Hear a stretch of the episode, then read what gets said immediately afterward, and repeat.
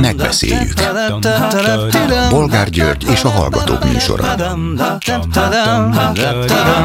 A műsor telefonszámai 061 387 84 52 és 061 387 84 53. Jó napot kívánok a Klubrádió mikrofonjánál, Bolgár György. Mai műsorunkban beszéljük meg, hogy Orbán Viktor politikai igazgatója, a másik Orbán, Balázs, büszkén a világ elé tárta a Fidesz hatalombirtoklásának egyik legfőbb támaszát és módszerét, nevezetesen, hogy aki uralja egy ország médiáját, az uralja annak az országnak a gondolkodását is. A kisebbik Orbán annak a Matthias Corvinus kollégiumnak a média konferencián beszélt erről, amelyet másodállásban ő irányít kuratóriumi elnökként. Ennyire magabiztosak, hogy már nem szégyellik bevallani ezt sem? Következő témánk, hogy a magabiztossághoz persze pénz is kell. Úgyhogy Orbán Viktor eközben rendeletben hatalmazta föl Navracsics Tibor minisztert, hogy Brüsszelben kezdjen tárgyalásokat az Európai Unió helyreállítási alapjában fölvehető, de eddig Orbánék által visszautasított 3400 milliárd forintnyi hitelkeret megszerzéséről. Ürül a kassa? Mit szólnak ezen kívül ahhoz, hogy 2022-ben Magyarország vásárolta a legdrágábban az egész Európai Unióban az orosz földgázt. Többért, mint bármelyik más uniós ország. Így hálálja meg Putyin, hogy Orbán olyan hűségesen kiszolgálja. Hogy létezik ez? Mit gondolnak aztán arról, hogy Németország beadta a derekát, és hajlandó leopárt tankokat adni Ukrajnának? Egyúttal ahhoz is hozzájárul, hogy a többi NATO ország is szállítson német harckocsikat az ukránoknak. Mostantól még kínosabb lesz a fegyverszállításokat elutasító magyar álláspont. És végül beszéljük meg, hogy egy ismeretlen svájci alapítvány is adott 900 millió forintot az ellenzék kampányára, közelebbről egy baloldali portálnak. Baj-e, hogy külföldről is segítették az ellenzék választási küzdelmét, vagy az a baj, hogy azt nem jó hatásfokkal használták föl? Esetleg elsősorban az a probléma, hogy a Fidesz számolatlanul költhette a magyar adófizetők pénzét, a közpénzt, az ellenzék dollárjait pedig centenként fogják egy életre az ellenzék fejére olvasni. Telefonszámaink még egyszer 387 84 52 és 387 84 53. Háló, jó napot kívánok!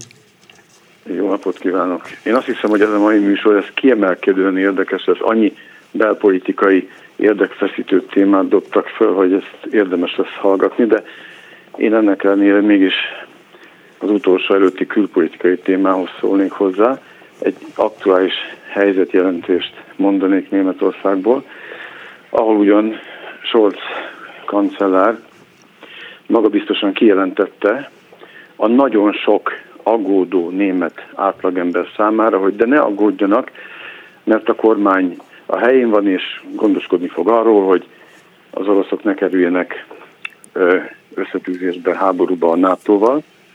Mondta ezt ő. Ennek ellenére a közvélekedés tegnap óta, amikor már kiszivárgott, hogy a német kormány hozzá fog járulni támadó jellegű harci eszközök szállításához, igencsak megnőtt az aggodalom, és ez a beszélgetések témája.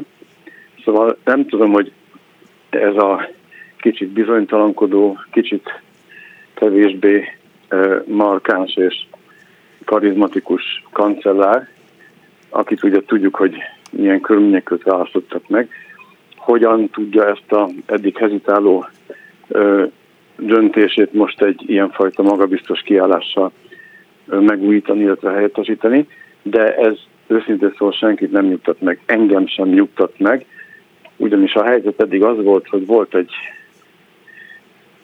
kelet-kelet-európai ázsiai ország, amelyik megtámadott egy kelet-európai országot azért, mert jogosnak tartotta, vagy csak azért, mert egyszerűen túlcsordult a pohár, és az már túl sokat úgymond idézőjelben rángatták a orosz szomszéd nem, de bajszát azzal, hogy betiltották az orosz nyelvhasználatot, meg egyébként a magyart is, meg más történelmi okai vannak neki, de most nem akarok belemenni, szóval lényeg az, hogy volt egy helyinek mondott konfliktus, vagy konfliktus, és erre Amerika ötletére és támogatására az európai országok szinte mindegyike beszállt, és azt mondta, hogy nem, nem, ezt mi is felvállaljunk, tehát tulajdonképpen majdnem, hogy a mi problémánká is tesszük ezt, és elkezdtünk ezt szállítani, azt szállítani, stb. stb. Most már odáig jutottunk, hogy most már támadó harci eszközöket is szállítunk, tehát ez egyre jobban eszkalálódik ez a dolog, egyre nagyobb méreteket között, és ahogy én úgy látom, az amerikaiak szorgalmazására egyre jobban emeljük a tétet. Ön nem látja, hogy ez esetleg nagyon rossz helyre tud vezetni? Hát azt el tudom képzelni, hogy nagyon rossz következményei lesznek, de az okokat nem abban látom, amiben ön ugyanis ezt a háborút az oroszok kezdték, ilyen-olyan részben talán alappal említhető, de alapjaiban mégiscsak mondva csinált okok miatt, olyan okok miatt, amelyekről tárgyalásokkal, nemzetközi egyezkedéssel, alkudozásokkal egyéb módon lehetett volna kompromisszumokat elérni, az biztos, hogy a 21. században elkezdeni egy ilyen hosszú és, és rengeteg áldozattal járó, rengeteg veszélyen járó szárazföldi konfliktus nem lett volna szabad. Ez történelmi bűn és az emberi esség és az emberek elleni nagyon súlyos bűn, amit Oroszország egyértelműen elkövetett. Ez az első. A másik, hogy na most mit csináljon ilyenkor Európa? Mondja azt, hogy hát ez kvázi szovjet, vagy na, nagy oroszországi belügy, hát Ukrajna végül is az övék volt, legalábbis egy ideig, aztán elég bolondok vagy gyengék voltak ahhoz, hogy elengedjék, hát most visszaszerzik, mi közünk nekünk ehhez? Az a közünk, hogyha megengedjük azt, hogy egy mindenki által jóváhagyott, elfogadott, az oroszok által is aláírt és elfogadott nemzetközi rendet, vagyis hogy Ukrajna létezik, az ukránok önálló államként akarnak létezni, és ezt mindenki elfogadja, az egyik fél egyszer csak felrúgja, akkor honnan holnaptól kezdve semmi sem érvényes. Egyetlen szavukban sem bízhatunk meg, nem hihetjük azt, hogy holnap után nem éppen három kis balti államot akarnak elfoglalni, mert három nap alatt úgyis az övék lesz. Hát mit csináljunk? Voltak ők már a Szovjetunió tagállamai, legyenek újból, nem számít. És a lengyelek is érezhetik úgy, hogy hát nem mi, nem mi vagyunk a következők, mire megint mondhatja megint más Európából, a lengyelek nem mi vagyunk, különben is ők is voltak már orosz uralom alatt, mit sírnak annyit, megértik ők egymást az oroszokkal, a nyelvük viszonylag közel van egymáshoz, magyarán csak azt akarom mondani ezekkel a túlzásokkal, amelyek azonban mégsem túlzások, mert így gondolkodnak az oroszok, vagy a lengyelek is, a baltiak is, az ukránok is, de akár a románok, a moldovaiak is, a grúzok és a többiek is, hogyha megengedik egy nagyhatalomnak, hogy erőszakkal szerezzen területeket és erőszakkal érvényesítse az akaratát, akkor felbomlik az egész világrend, minden bizonytalanná válik, az erőszakot csak egy módon lehet megállítani, ha eddig nem használta nyomás, nem használta gazdasági büntetés, nem használtak a szankciók, a védekezéssel. Ha Ukrajna hajlandó és képes védekezni, akkor a szabad világnak, a nyugatnak, Európának és Amerikának, amelyik a legerősebb, kötelessége ebben segíteni őket. Megvannak ennek a veszélyei? Megvannak. De annak még nagyobbak a veszélyei, ha Oroszország nyugodtan elvonulhat Ukrajna nyugati határaig, és azt mondja, hogy na, végre teljesítettem az ukrán, akarom mondani, az elukránosított orosz nép akaratát. Értem, hát azért figyelmen kívül tetszik hagyni azt, hogy amikor 90-ben, illetve 89-ben Gorbacsev hatására az oroszok hozzájárultak ahhoz, hogy vér nélkül egy átalakítás és egy átalakulás történne Európában, akkor ők ezt annak a biztató ígérgetések reményében tették, a NATO viszont nem fog terjeszkedni, és nem fogja az ő biztonsági garanciáit kvázi figyelmen kívül. Vajon mit tegyenek az oroszok? Kilencszer próbáltak összeülni amerikaiakkal, NATO-val tárgyalni, hogy kérjük, hogy a biztonsági garanciákat figyel, vagy tartsák be, vegyék figyelembe, és ne terjeszkedjenek. Mind a kilencszer, mindenféle ö, ilyen úgymond jöttment indokokkal ezt Amerika szerint lesöpörte az asztalról tovább kellett volna könyörülniük, vagy azt mondani, hogy na jó gyerekek, elég volt Ukrajna, független ország. Na de hát éppen ezzel, hogy nem könyörögtek, nem tárgyaltak, és azt mondták, hogy hát az ő kéréseiket és követeléseket figyelmen kívül hagyják, akkor támadunk, éppen ezzel bizonyították be, hogy nem lehet bennük bízni, és hogy a NATO-nak volt igaza, hogy megpróbál egy biztonsági kordont vonni az agresszív Oroszország köré. A NATO nem támadta meg azzal Oroszország Oroszországot, hogy Ukrajnát nem vette föl, mert azt nem, nem ígérte meg, csak a távoli bizonytalan jövőbe helyezte, hogy hát nem utasítjuk el az, az ukránok kérelmét, hanem egyelőre félretesszük, vagy egy másik polcra helyezzük, nem idegesítették föl az oroszokat. Ezzel 2008-ban, amikor ez napirendre került, azt mondták, hogy hát jó, nem utasítjuk az ukrán kérelmet, de nem is fogadjuk el. Az oroszoknak ez nem volt elég, és mit csináltak? Egyszer csak elfoglalták a Krímet, meg a Donbaszt, és aztán neki indultak egész Ukrajnának. Hát ez önmaga bizonyítja, hogy a NATO joggal volt óvatos, joggal volt ideges, és nem, hogy agresszív nem volt, mert semmit nem támadott meg, semmit nem provokált Oroszországon belül, csak megpróbálta a környező országokat, amelyek fenyegetve érezték magukat, valamilyen módon védeni. Nem úgy, hogy felvette őket a NATO-ba, azt nem merte megtenni éppen az orosz aggályok miatt.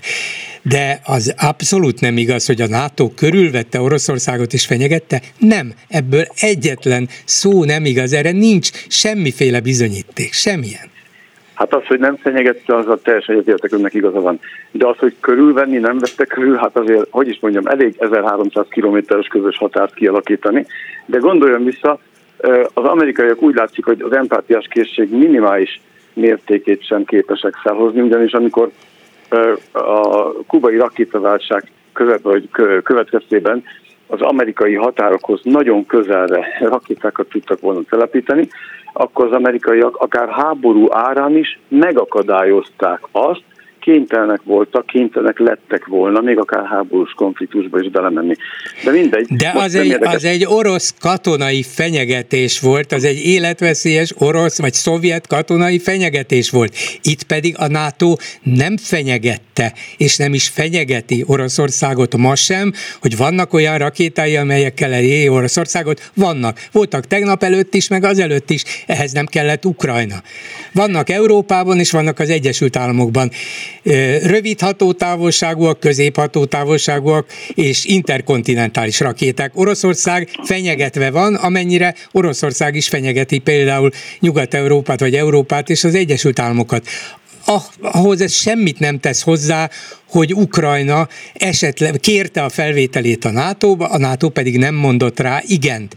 De a lényeg az volt, hogy Ukrajna kezdett eltolódni a nyugat felé, Európa felé, az Európai Unió felé, és Oroszország ezt nem akarta eltűr, eltűrni. Már pedig Ukrajna tudomásom szerint még ma is egy független, szuverén ország, akár az Európai Unióhoz is joga van csatlakozni, sőt, még a NATO-hoz is, de mondom, ezt az amerikaiak, meg Nyugat-Európa úgy gondolják, gondolta, hogy nem lépjük meg, mert félünk az oroszok túlzott reakciójától. Nos, nem következett be a felvétel, és az oroszok mégis háborúhoz folyamodtak. Jó, hát bolgár úr, borulátú katonaszakértők véleménye szerint, én ugye a kisebbek közé tartozom, úgy gondoljuk, hogy eddig Ukrajna húzhatta volna területeinek mondjuk 12%-ának az elvesztésével, és esetlegesen mondjuk félmillió ember halálának a megsporulásával. Ezzel a lépéssel Melyikkel? közel kerültek az Már a bizonyos támadó hadjárművek szállítása Európa részéről. Ezzel most közel kerültünk ahhoz, hogy az oroszok nem fognak farkat behúzva egy verességgel a zsebükön kihátrálni és visszamenni, őket legyőzni gyakorlatilag hiába szállítgatnak Ukrajnának, mit tudom én, néhány 12 vagy 24 darab Leopard tankot és harci járművet, ezzel Oroszországot nem fogják legyőzni, elfoglalni sem fogják, viszont az oroszokat egy olyan kényszerlépésbe hozzuk és hozzák, mely szerint minden eszközzel a vereségüket meg fogják akadályozni, és a minden eszközt szó szerint kell érteni. Szóval atomháború. Hát ha lehet, hogy ez lesz a vége, ugyanis Értem. Oroszországban ez úgy van, hogy egy ember dönt, ő úgy gondolja, hogy ö, 70 évesen sok veszteni valója nincs, igaz, hogy van egy hatalmas nagy birodalma, mit tudom, milyen tenger partján tudja az a nagy kastély, amit felépített, meg stb. stb. De miután nem egy demokratikusan összeült vezérkar és egy tanács és egy elnöki tanácsadói testület és stb. stb. hozza meg a mhm. döntéseket, hanem egy személy hozza meg, ezért egyáltalán nem lehet kizárni, hogy az egy személy úgy látja, hogy akár Ebbe, Ebben egyetértünk, nem lehet, nem látja, lehet. Kizárni, megvannak a, megvannak a kockázatai, a veszélyei ennek is, hogy a nyugat harckocsikat szállít Ukrajnának, de szerintem és lehet, hogy én tévedek, annak van nagyobb veszélye, hogyha nem szállít. Akkor ugyanis Oroszország a következő hónapokban le fogja gyűrni Ukrajnát, egyszerűen mert erősebb, jobban fel van fegyverezve, jobban fogja bírni. És ha legyőzi Ukrajnát, akkor viszont a következmények beláthatatlanok. Lehet, hogy akkor nem lesz jövőre atomháború, de az is lehet, hogy három, három vagy öt év múlva az oroszok újból elindítanak egy háborús egy különleges katonai műveletet, és ki tudja, hol állnak meg, és miért. Jó, köszönöm, értem. A NATO-val, a NATO-val ő nem fog nyílt háborúba bonyolítkozni, ez, ez biztos, hogy nem teszi meg. Hát kivéve, akkor, akkor ha, miért? Ha belekényszerítik, kivéve, Na de Ukrajna nem fogja elfoglalni az oroszokat, erre nincs ereje sem, és akarata sem. Legfőjebb az ukrán területekről próbálja őket kiszorítani. Ehhez nincs joga? Ah, jó, emlékezzen, hogy nálunk is volt olyan, hogy ha továbbra is támadják, akkor meghosszabbítjuk Bicskét. Ja, és akkor igaz, is támadják, akkor Székesfehérvár. Látja, ez igaz, ezért mondom, hogy vannak kockázatai ennek is, ebben egyetértek. Pontos, és ezért aggódunk itt Németországban. Hát le, lehet is, nem mondom, hogy nem kell aggódni. Köszönöm szépen, viszont hallásra. Én is. És akkor itt van valaki, megint Németországból tehet Péter, a Freiburgi Egyetem tudományos kutatója. Szervusz! Szervusz, üdvözlöm a hallgatókat! És akkor folytassuk ott, ahol a hallgató elkezdte, hogy tudnélik a német kormány kisebb vonakodás, vagy hosszabb vonakodás után belement abba, hogy Leopard 2-es típusú, vagy 2A típusú arckocsikat szállítson az ukrán hadseregnek, egyben hozzá fog járulni ahhoz is, hogy más olyan európai országok, amelyeknek ilyen német tankjuk van, szintén felajánljanak ezekből az ukránoknak, hogy megvédhessék magukat. Nem mondom, hogy ez, ez kockázat nélkül való, de milyen a német fogadtatás e pillanatban. Azt tudom, hogy volt ma egy parlamenti vita erről, és a kereszténydemokraták inkább a a szociáldemokrata zöld liberális kormány vonakodását bírálták, de azért a közvélemény, ahogy tudom, megosztott.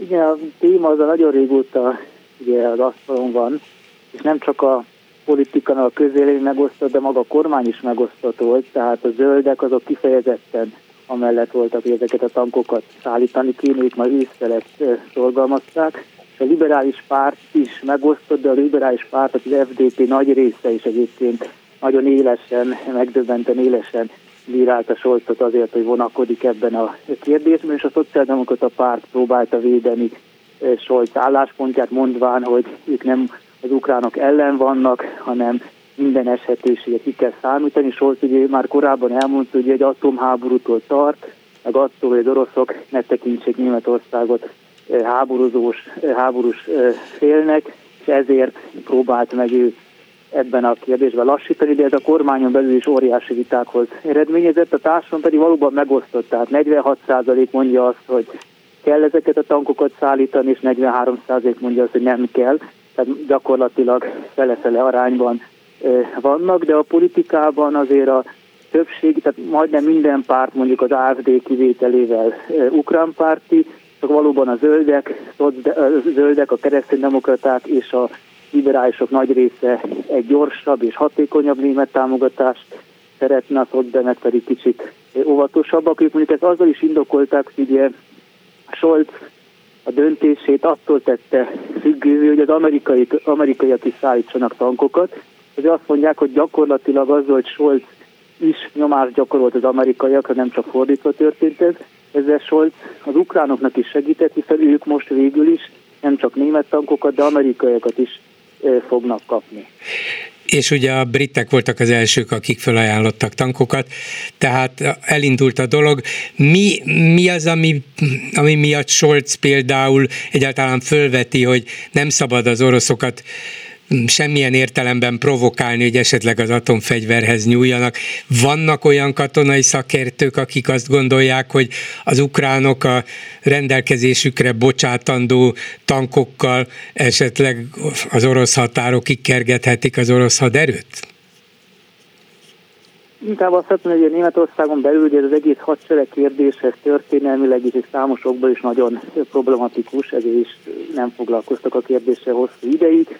Tehát eleve történelmileg nehéz a németeknek azt elfogadniuk, hogy ők olyan területekre küldenek e, tankokat, ahol egykor a németek harcoltak az oroszok e, ellen. Ráadá, ráadásul ellen. a hitleri Németország harcolt, ugye? Van, tehát mondjuk valóban a kontinuitás azért nem erős, meg hát ugye a célok is azért mások, mert nem német érdekekért úgymond közvetlenül harcolnak német tankokként majd ott. Tehát ez, a, ez, ez úgymond a szélesebb kontextus, ez persze nagyon sokszor inkább egy a morális érvelés, és talán a tényleges szempontokat nem megemlítve. Ugye a szociáldemokrata párt hagyományosan inkább USA kritikus, tehát főleg nekik esett nehezükre azt mondani, hogy küldünk tankokat az ukránok védelmében, tehát a szociáldemokratákon belül azért mindig megvolt, ha nem is orosz pártiság, de egy nagyon erős fenntartás az USA-val és a transatlanti együttműködéssel szemben, miközben a zöldek, érdekes módon, hogy ők voltak a legpacifistább párt, még amikor létrejöttek a 80-as években, kifejezetten, azt lehet mondani, militaristává váltak, tehát ma a német közületben a zöldek, akik a legkeményebben mindenféle katonai támogatást ö, ö, szorgalmaznak. És ezt milyen alapon teszik, valamiféle erkölcsi alapon? Alapvetően ez, tehát ugye azt is látni, hogy a, hogy a német zöldeknél már a koszovói beavatkozás, még 99-ben gyakorlatilag akkor törték meg a tabut, amikor Jóska Fischer akkor még külügyminiszterként odaállt a koszovói beavatkozás mellé, de akkor ez még a zöldeken belül irgalmatlan nagy vitákhoz vezetett. Már a zöld párt vezetőség és sok tekintetben szavazóbázis és kicserélődött. Tehát a zöldek egykor egy ilyen anarchista, szélső baloldali pacifista társaság volt, mostanra a zöld szavazóbázis, azt lehet mondani, hogy a jómódú városi progresszív polgárság, amely nagyon elkötelezett a liberális demokrácia, az úgynevezett nyugati értékek, az usa való szövetség, mellett, és ez érdekes módon a zöldeken belül gyakorlatilag semmiféle vita ebben a kérdésben nincsen, teljesen egységesen a párt radikálisabb és realista szárnya egyaránt nagyon keményen a, a katonai támogatás mellett van. Ugye a liberálisok azok hagyományosan azért mindig Amerika pártiak voltak, tehát az ő részükről ez nem olyan meglepő, valamint ugye a CDU-ban is Friedrich Merz lévén, ugye az, az új pártelnök, a CDU is elhagyta ezt a Merkel óvatoskodást, hiszen igazából Scholz az, aki ezt a Merkel utat követi, hogy hát az oroszokat azért ne idegesítsük nagyon, Németországnak vannak azért gazdasági érdekei továbbra is Oroszország vonatkozásában. Most ettől a CDU teljesen eltért, ezért ebben az ukrán kérdésben egy nagyon érdekes koalíció van, hogy az ellenzéki kereszténydemokraták, a kormányban lévő zöldek és liberálisok nyomták belülről Scholzot, amit a német parlamentben, hogy hozzon gyorsabban döntést. Mondom, Scholz érvei a történelmi moralizáláson kívül az, hogy Németország nehogy megjelenjék háborús félként, és hát azért neki arra is figyelnie kell, hogy a szavazóbázisban és az hozzám pártagságban is, nem is orosz pártiságban, de az USA-val szemben az is sohasem voltak túlságosan pozitívak. Uh-huh. Én, én innét Budapestről valahogy úgy érzékelem, és nem tudom, hogy ez a helyzet Németországban, vagy lehet -e ezt már egyáltalán kitapintani, hogy itt a itt valamiféle vízválasztóhoz érkeztünk, vagy át is ment a túlsó partra a Scholz kormány, ez a, ez a harckocsi kérdés annyira kiéleződött és annyira látványos, és valószínűleg katonaiak sem elhanyagolható fontosságú, hogy itt a németek most már véglegesen és visszavonhatatlanul letették nem csak a voksukat, a pénzüket, hanem a katonai erejüket is Ukrajna függetlensége védelmében és az oroszokkal szemben.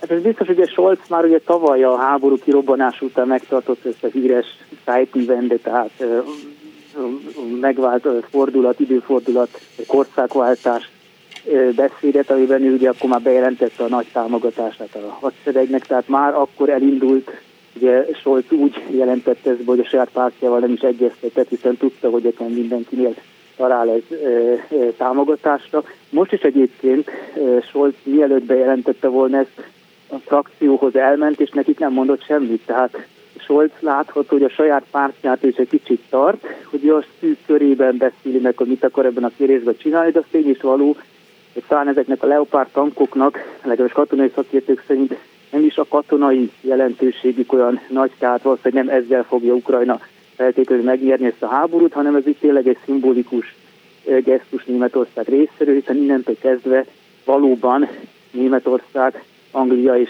Amerika mellé fölzárkózott azon országok közé, akik a leginkább támogatják Ukrajnát. Mondjuk anyagilag eddig is Németország a második helyen volt az ukránoknak folyosítandó támogatásokban. Na most a másik kérdés, amiről beszélni akartam veled, ez az első azért vált ilyen fontossá, mert egyrészt ez a Leopard tankügy annyira az előtérbe került, másrészt a betelefonáló hallgató hozta föl, de az egyetemek ügye, ugyanis Hát tudjuk, hogy a magyar kormány Brüsszel ítélőszéke elé került Erasmus és Horizont kutatási program ügyben, vagyis a magánalapítványi formában működő egyetemeket az Európai Unió nem tartja átláthatónak, és, és összeférhetetlenségi problémákat vet föl, például azzal kapcsolatban, hogy miniszterek ülnek a magánalapítványi kuratóriumok ban,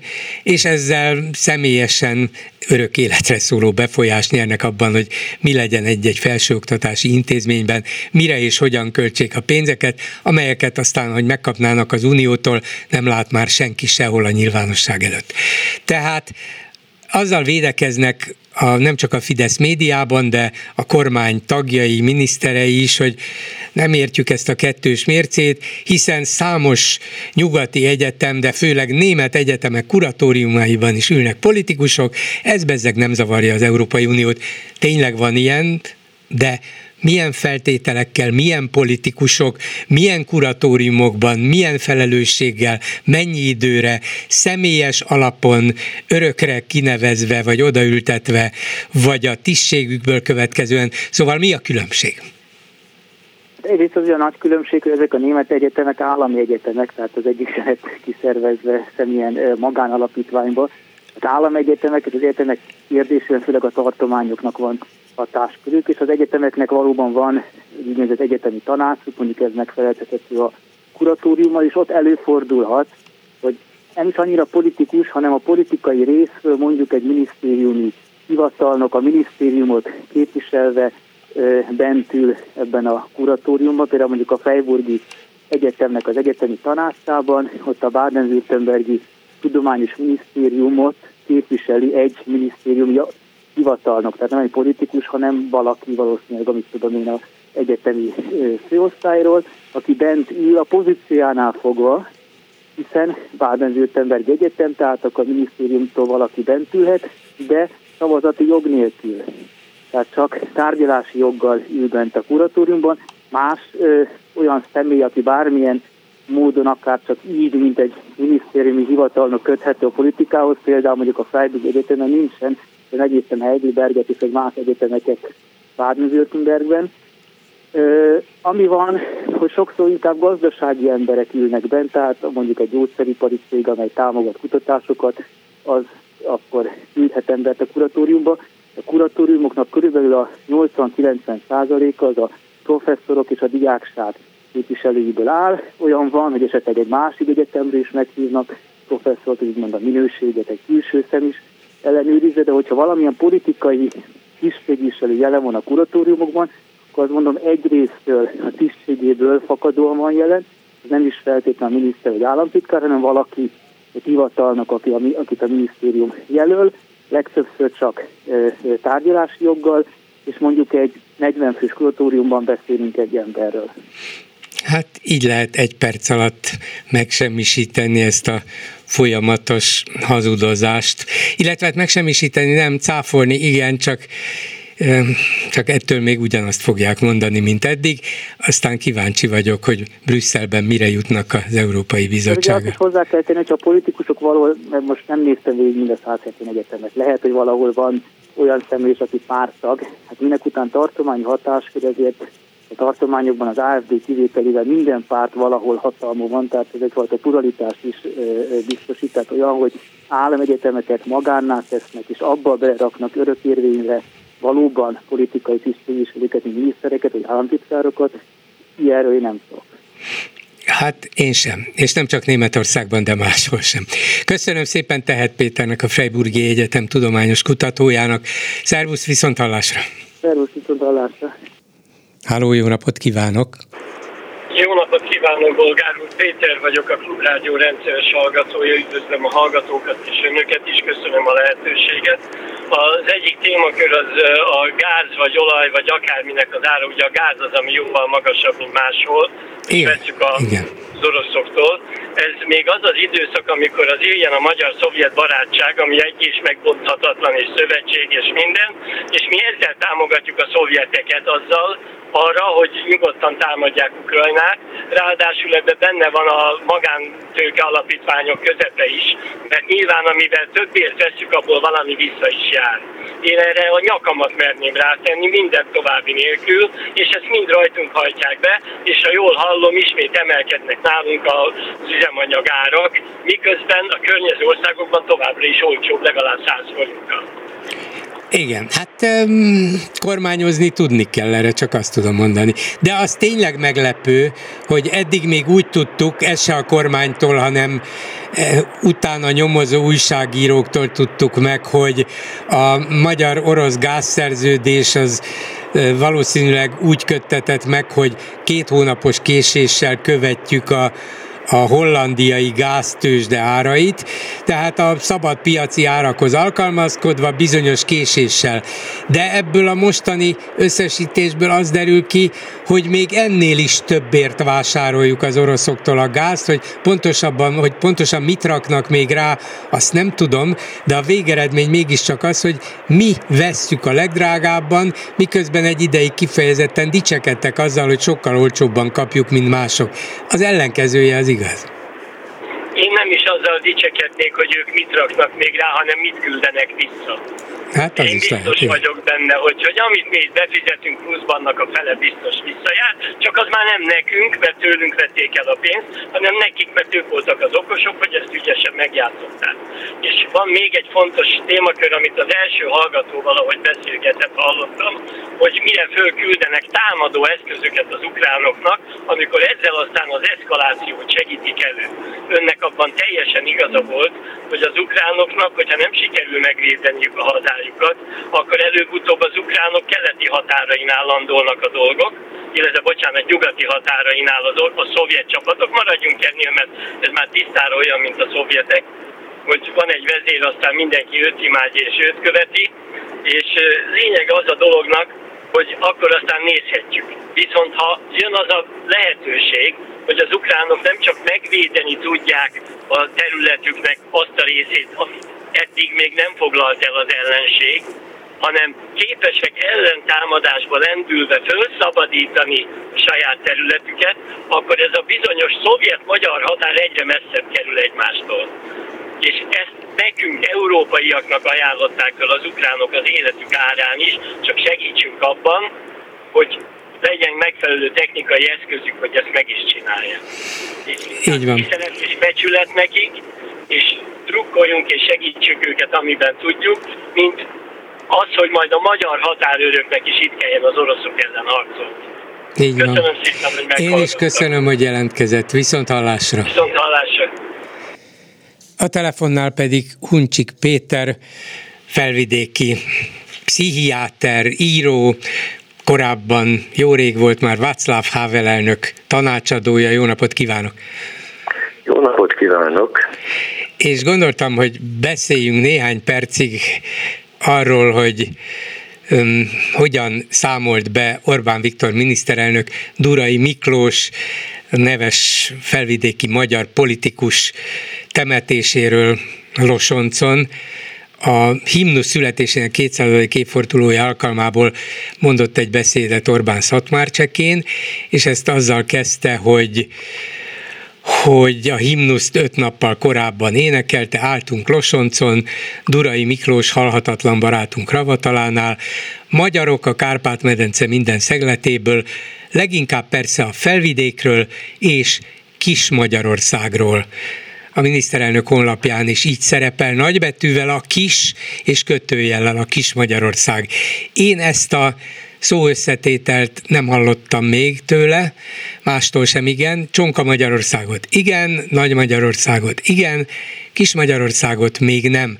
Föltűnte ön, és azért kérdezem önt, mert úgy tudom, hogy ön is ott volt a temetésen, Föltűnte önnek, hogyha egyáltalán látta utólag ezt a Szatmár csekhelyi beszédet, vagy olvasta, hogy Orbán milyen módon próbálja ami történelmi sérelmeinket és igazságtalanságai, velünk történt igazságtalanságokat ma értelmezni 2023-ban, és ön szerint ez újdonság-e, jeleze ez valamit?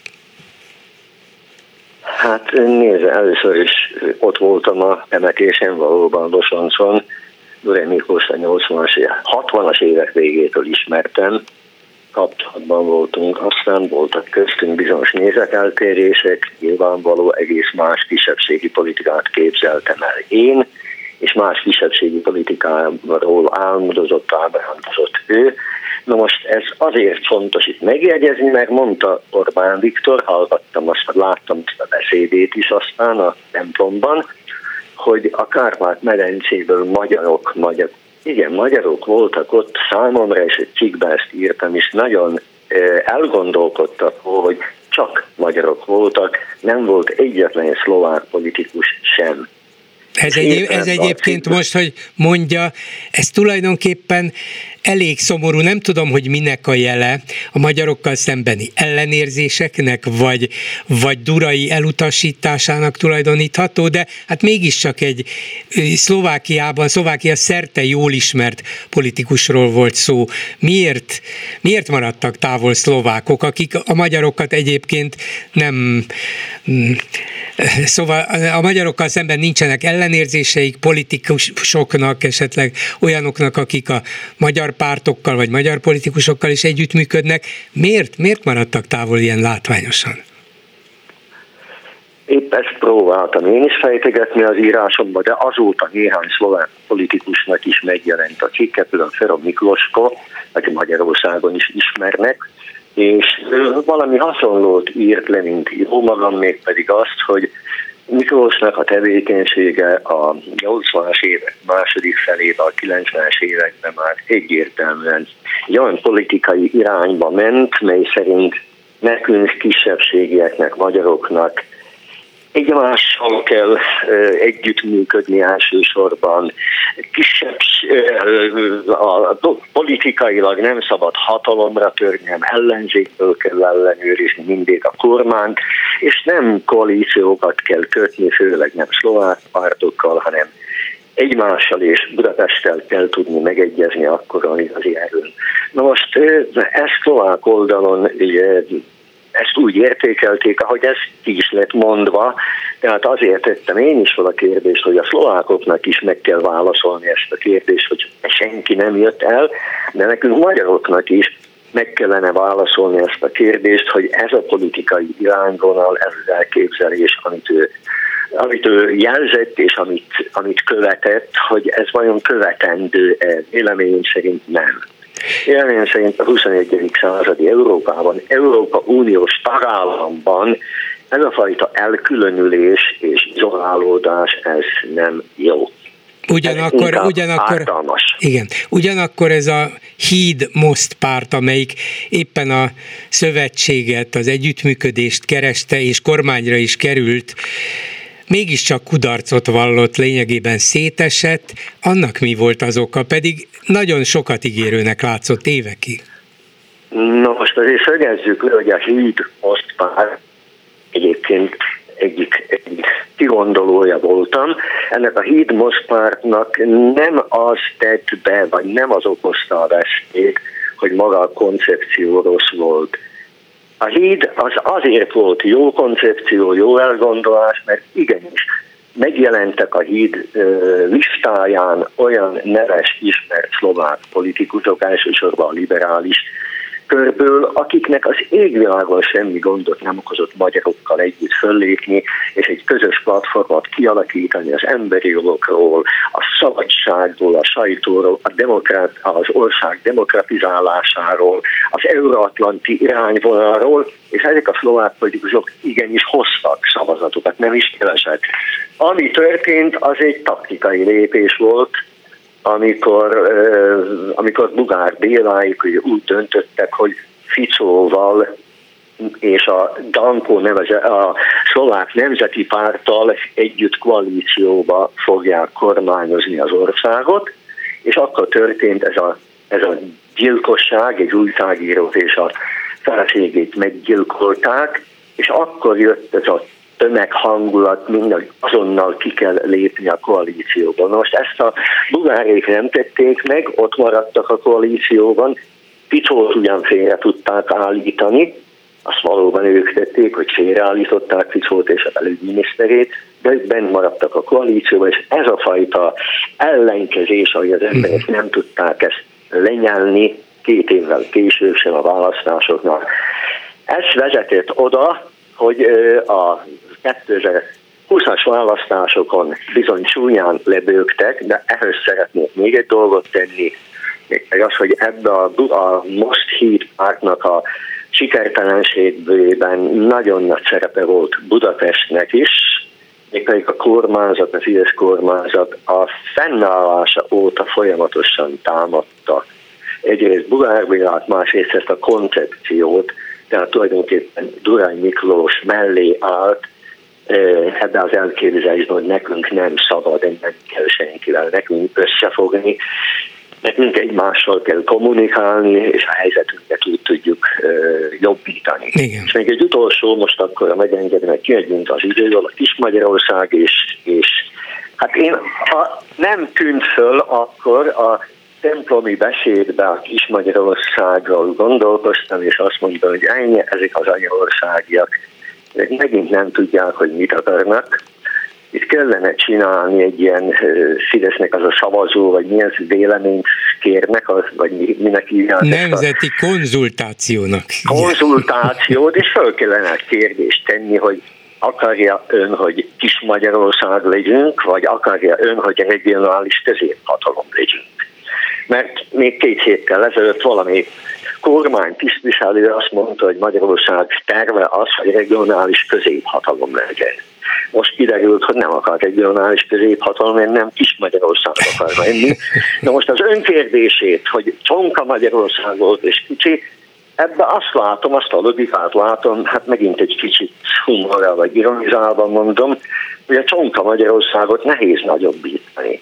De a kis Magyarországból lehet nagyobb Magyarország, és még nagyobb Magyarország, és a végén egész nagy Magyarország, ha csak nem ez volt a hátsó szándék ebbe a kifejezésben. De valószínűleg ez volt, mert a Szatmár csekei beszédben Orbán még azt is mondta pár perccel később, hogy mi itt maradtunk a Kárpát-medencében, és, és hiába akartak minket eltűnésre ítélni és elpusztítani, de mindaz a miénk továbbra is a Kárpát-medence közepén, ami, ami volt, és ami belőle kisarjat, és ez még akkor is igaz mondja, és akkor ez a lényeg, ha az összehúzódó és kitáguló szív ritmusához igazodó Magyarország most éppen az összehúzóckodás állapotában van.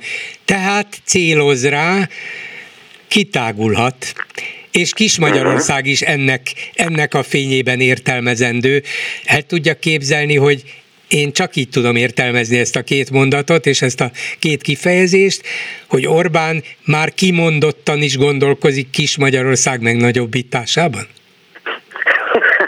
Ebbe ez a logika, nem? Én hát ironizálni akartam ezen, de hogy ön mondja, és mondja, hogy van ennek valami háttere is, hát valószínű. Az egyik dolog a kis Magyarországban az, hogy mi nagyon tudjuk, nagyon szeretjük használni a úgynevezett magyar kálvázia történetét, a szenvedés történetet, hogy bennünket ki akarnak innét ebrodálni, ki a franc akar minket kiebrodálni a kártnát medencébe. Jó lenne ezt ma tisztát nagy konkrétizálni. Senki. Voltak a történelmünkben nagyon sötét és nagyon fájdalmas periódusok, például 1945-47, amikor volt a kitelepítés, de ez háború után volt, amikor a németeket és ide-oda vitték a népeket, ezzel nem felmenteni akarom a cseheket és a szlovákokat, hanem csak azt mondom, hogy ezt azért ne tágítsuk, ne generalizáljuk ezt a 47-es vagy 40 háború utáni kitelepítés, hogy minket azóta üldöznek, nem üldöznek kérem szépen. Problémák vannak, kisebbségnek mindig vannak bizonyos nehézségei egy multietnikus államban, ami nemzeti alapon szerveződik, Na de akkor kérdezem én Budapestet és Orbán Viktor, miért, miért hirdeti azt, hogy Magyarországnak nemzeti alapon kell szerveződni, és miért kéri azt, vagy miért mondja azt is, hogy Szlovákia nemzeti alapon szerveződjön, ezzel tulajdonképpen beleegyezik abba, hogy a nemzeti alapon szerveződő országban többség azt csinál a kisebbséggel, amit akar. Hát ez a nagy gond, és ezt nem kérdezi meg Magyarországon az ellenzék kormánytól, hogy hát akkor mit akartok a kisebbséggel? Azt akarjátok, mert ez is egy lehetőség, hogy a kisebbség jöjjön haza, mármint Magyarországra, és hagyja ott Szlovákiát, Erdélyt és a Vajdaságot. Ha ezt akarjátok, ezt világosan meg lehet mondani, aztán megint lehet egy nemzeti konzultációt csinálni, hogy akarjátok, hogy hazajöjjön, vagy nem. Ha azt akarják viszont, hogy helyben maradjunk, akkor viszont a nemzetállam koncepciója rossz, és ártalmas, és veszélyes. Akkor igen, az európai koncepciót kell elfogadni, amiben benne, van, benne vannak a ünnep liberális demokráciában a kisebbségek védelme, amiben benne van a pontosan megírva, hogy milyen módon élhet, együttműködhet az anyaországgal, illetve az adott politikai többséggel a kisebbség, és igyekszik a minimálisra szorítani a diszkriminatív intézkedéseket és az asszimilációt. Köszönöm szépen Huncsik Péter, szlovákiai magyar pszichiáternek, írónak, közírónak. Viszont hallásra! Viszont hallásra! Háló, jó napot, jó estét kívánok! Jó estét kívánok, Bolgár úr. Nem tudom, lesznek-e hírek, úgyhogy kevés idő van. Lesznek, de esetleg utána is folytathatjuk, kezdje el nyugodtan. Jó, köszönöm. Nem szeretnék sokat beszélni, igazából itt a, az az úr, aki legelőször vagy a legelején betelefonált önnek a az ukrán helyzettel kapcsolatban. Szeretnék, hát ő azt mondta magáról, hogy ilyen kis katonai szakértő, én meg nem katonai szakértő vagyok egyáltalán, de valamit azért az ember tájékozódik, és szeretnék néhány dolgot pontosítani azzal kapcsolatban, amiket ő tényeket állított. Igen. Ugye az első az volt rögtön, amit hát nagyrészt egyébként ön ezeket módosította, csak, vagy javította, korrigálta, csak azért én kiemelném. Tehát először is azt mondta, hogy, hogy Oroszországnak megígérte, a NATO megígérte Amerika, és szerződésben volt, hogy, hogy nem fog terjeszkedni Európában. Most amennyire én tudom, Erről egyetlen fia írás nyoma nincsen ennek. Nyilatkozatok voltak, különböző politikusok beszéltek erről, hogy valami fajta ilyen ígéreteket tettek, vagy ilyen tárgyalásokat folytattak, de hát kérem szépen írás nincs erről, és hát ön még emlékszik a dr. Erős Pálnak a műsorára, ugye a jogi esetekre. Igen. Nagyon jó bomótjai voltak jog, jogerős Pál úrnak, volt az egyik, amelyikben azt a hasonlatot hozta, hogyha ugye a vőlegény megígéri a menyasszonynak az esküvő előtt, hogy lehozza a csillagokat és az égről, az még nem biztos, hogy az esküvő után ezt meg is teszi.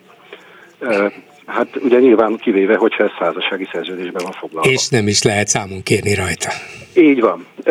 De viszont ezzel ellentétben volt egy dolog, amit szerződésbe foglaltak, és ezt Ukrajna teljesítette is, illetve a többi ország tartotta magát, hogy Ukrajna lemond a nukleáris fegyverzetéről, nukleáris is.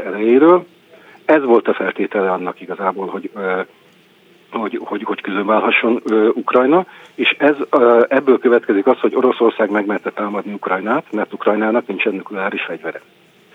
A másik dolog, amit szeretnék pontosítani, amit hát igazából, tehát azt mondta az úr, és ebben ön is beleegyezett, hogy Oroszországban ugye egy személyi vezetés van. Most proforma igen, de hát nem akarok belemenni a kremlinológiában, most nem régen volt talán a 444-en egy ukrán származású német szociológussal, egy, illetve egy Németországban élő ukrán szociológussal, hát egy beszélgetésnek a kivonata, amelyikben ugye elmondja, hogy Putyin igazából ezt a rendszert, ezt a, ezt a mostani orosz rendszert, ezt igazából a helyi orosz oligarchák kedvéért csinálja, tehát az ő érdekükben, és ezért állnak szembe vele a nyugatosok, akik meg inkább ugye a multinacionális vállalatokkal a világ, dolgoznának, a világpiacra dolgoznának, stb. Na most azzal, hogy, hogy Putyin fölsült igazából Ukrajnába, tehát nem ért el katonai sikereket komolyan, igazából már a, hogy mondjam, a formális egy személyi vezetése is megszűni látszik, tehát igazából nem nagyon dönthet már egyedül. Tehát őnek is az ő kezében van az a bizonyos nukleáris gomb, hanem ott mellette vannak olyanok, persze van, vannak oligarchák, akiket írtogat, de gyakorlatilag ő nélkülük ő se tudna létezni. Tehát gyakorlatilag nem tehet olyat, amit viszonylag józan emberek nem, nem járulnak hozzá. A harmadik dolog, ami, ami szerintem igazából a legfontosabb. Tehát, ugye, és ezt, tehát mindig mondjuk úgy, hogy kinyílik a bicska zsebemben, mikor azt mondják, hogy, hogy Oroszország nem tehetett más kénytelen volt megtámadni Ukrajnát. Na most én nem tudom, egy dolgot egészen biztosan tehetett volna, ezt pedig úgy mondják, hogy had, hadot, hadüzenetet e, küld. A hadüzenetnek ugyanis az a lényege, hogy tisztelt Ukrajna, ezek és ezek a követelésünk. Hogyha nem teljesítitek, akkor lőni fogunk. Na most, ha nem küldenek hadüzenetet, az, akkor az azt jelenti, hogy a háború az nem eszköz, célok elérés, elérése érdekében, hanem a háború maga cél. Pontosan ugyanezt tette Hitler is Oroszországgal szemben, mint amit most Oroszország tesz Ukrajnával szemben. És akkor még gyorsan egy, egy, egy dolgot, dologra még reagálnék az utána való interjúra, hogy Németország eh, szállít eh, fegyvereket, illetve tankokat. Egy érdekes adalék, ezt is most nem régen olvastam, hogy igazából azért kötötték a németek, és ez racionális, ahhoz, hogy amerikaiak is szállítsanak tankot, mert ugye, hogyha leopárdok kimennek Ukrajnába, akkor itt hiány keletkezik Európába, és Németország nem akarta, hogy ezt a hiányt hirtelen Amerika be tudja tölteni készleten lévő tankokkal. Tehát azt mondta, hogy oké, okay, legyen nektek is kevesebb tankotok, hogy ne tudjátok pótolni azokat a leopárdokat, amik most Európából kiesnek. Igen. Jó, köszönöm szépen a pontosításokat. Bocsánat, nem ne, rendben van, elmondta folyamatosan, hogy mit kell még tudnunk. Köszönöm, viszont hallásra. Viszont hallásra. Megbeszéljük. Bolgár György és a Hallgatók műsora. A műsor telefonszámai 061 387 84 52 és 061 387 84 53. Háló, jó estét kívánok! Halló, jó estét kívánok! Péter vagyok, le van adva a nevem a hölgyeknél és telefonszámom. Én egy dologra szeretnék beszélni, ugye most több téma merült fel, ugye itt körbejárjuk gyakorlatilag az ellenzék közbeszédben, ugye rengeteg témát, a háború, gazdaságkérdéseket, ugye beszéltünk ma, beszéltek önök a, a nacionalizmusról, az inflációról, a, a gázszerződésről, egészségügyi oktatásról. Most szerintem így a, a műsorban is, meg a, akik ugye ellenzéki szereplők, akik így próbálnak változásokat elérni, vagy felhívni a, a óriási problémákra a figyelmet.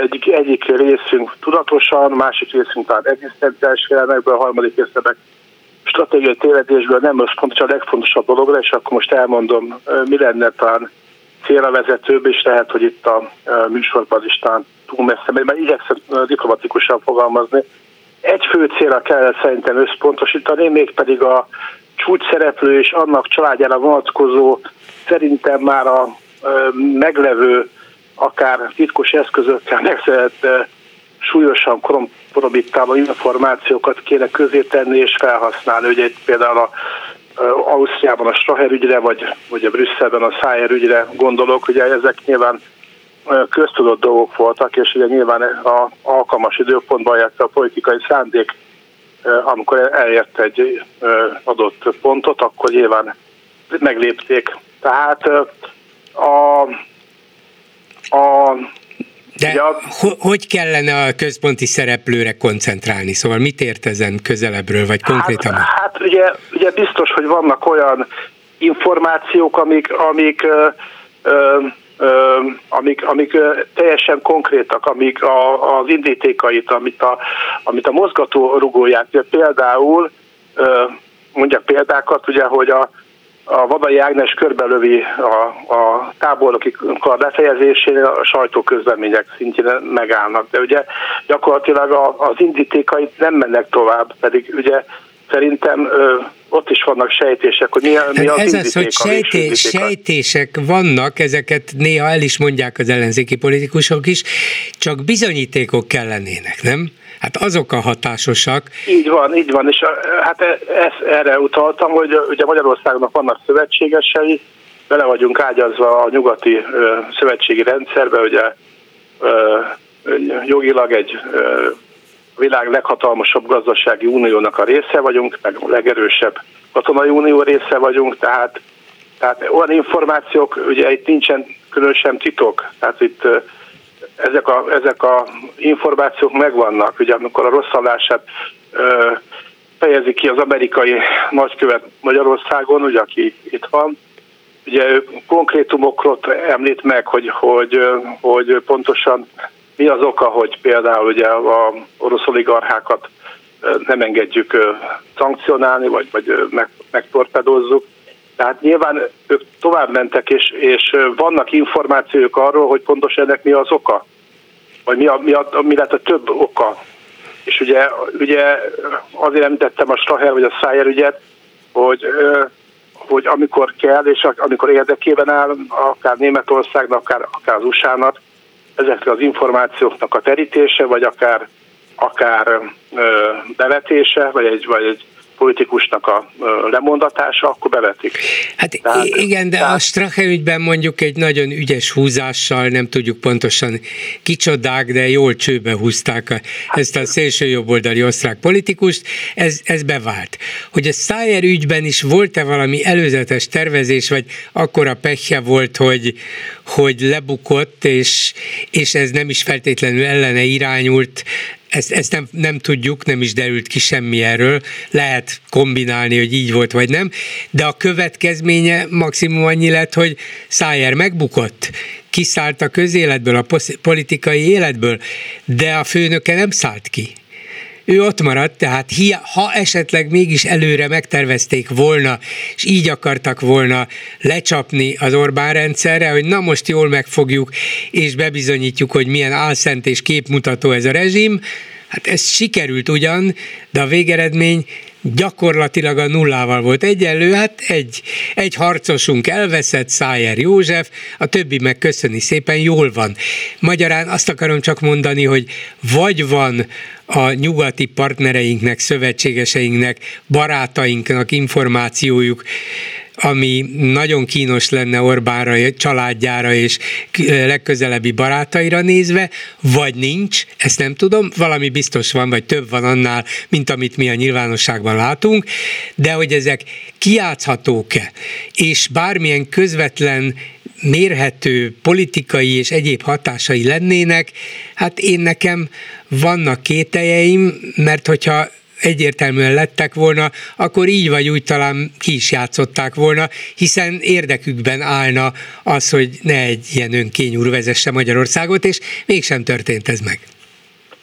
Hát tisztelt Bolgár, ugyanarról beszélünk, mert ugye a Szájer ügyjel pontosan azért bebizonyítva, hogy a mellékszereplők ugye nincsenek hatással a főszereplőnek a politikai Igen. sorsára, tehát a főszereplőre kellene Igen, hát kellene, csak hogyan? Hogyan? Ha, hát, ha van információ, ha nincs, az ellenzék ezeket nem tudja kihúzni azokból, de, akiknek a, megvannak esetleg. De, de arról van információ, az ellenzék megpróbálja egyáltalán? Hát, ugye, hát biztos, amit, prób- amit, biztos amit próbálkoznának, igen. Ha, ha kapnának valami olyan füleseket, de nem feltétlen politikusokhoz, hát eljuthat ez különböző egyéb szereplőkhöz is. Ha van valakiknek egyértelmű bizonyítékuk különböző disznóságokra, amelyek a főszereplővel kapcsolatosak, akkor ezek különféle módon nyilvánosságra hozhatók volnának, de hát annak idején még aki legközelebb állt hozzá, és akinek a leginkább lehettek, az sem merte ezeket nyilvánosságra hozni, nevezetesen Simicska Lajos. Tehát attól tartok, hogy vagy nincsenek, vagy nem olyan erősek, vagy akinek vannak ilyen információi, azok, vagy az nem meri nyilvánosságra hozni, mert úgy gondolja, hogy ellenkező hatást vált ki, vagy ránézve lesz rossz.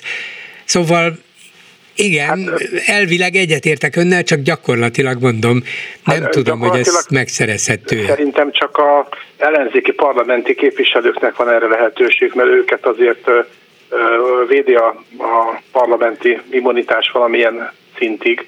Tehát ugye most itt a, amit, amiről most beszélünk, mi nagyon így körbeírtuk a dolgokat, ugye, de ők aktívan ők tudnának utána menni ezeknek a dolgoknak. Tehát nyilván nem a nyilvánosság előtt kell ezt csak abba, abba De az, az, az, úgy nem megy, az úgy nem megy, hogy Gyurcsány Ferenc mondjuk elsétál a budapesti német nagykövethez, és megkérdezi tőle, hogy tisztelt nagykövet asszony, nincs valami terhelő információja Orbán Viktortól, mert nekünk nagyon jól jönne.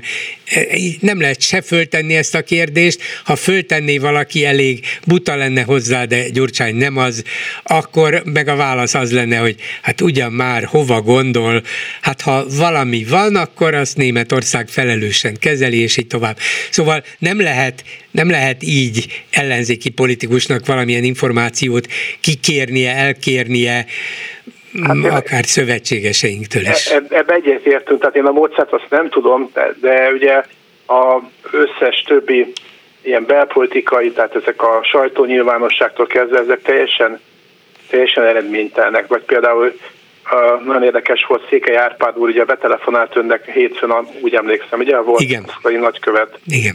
És uh, ugye ő is abba szerintem én tapasztalt uh, külpolitikusként, vagy, vagy nemzetközi szakértőként ő sem ment, odáig ment el, hogy, hogy miért nincsen vidéken ellenzék, vagy kisfalvakban, de szerintem egyáltalán ez a fő kérdés. Tehát ő sem, ő sem megy el odáig, hogy, hogy ugye Moszkvában volt ö, nagykövet, meg ugye, ahogy említette ön is, hogy továbbra energetikában szakértő, tehát ő rálát valamilyen szintig a dolgokra, tehát olyan szempontból, ahogy, ahogy egy németországi betelefonáló is mondta, hogy egészen biztosan, hogy a gazdasági jellegű dolgoknál, ugye például a gáz ár túlszámlázásánál, ugye Svájzon miért nem kutakodnak, ugye konkrét cégeket is ugye meg lehetne nevezni, tehát ez, ezek ugye nem, nem feltétlenül ö, egészen ilyen titkos szolgált, csomó, csomó dolgot nyílt forrásból is lehetne ö, megtudni. Például ki, kik a végső tulajdonosai ezeknek a svájc cégeknek, akik ugye uh-huh.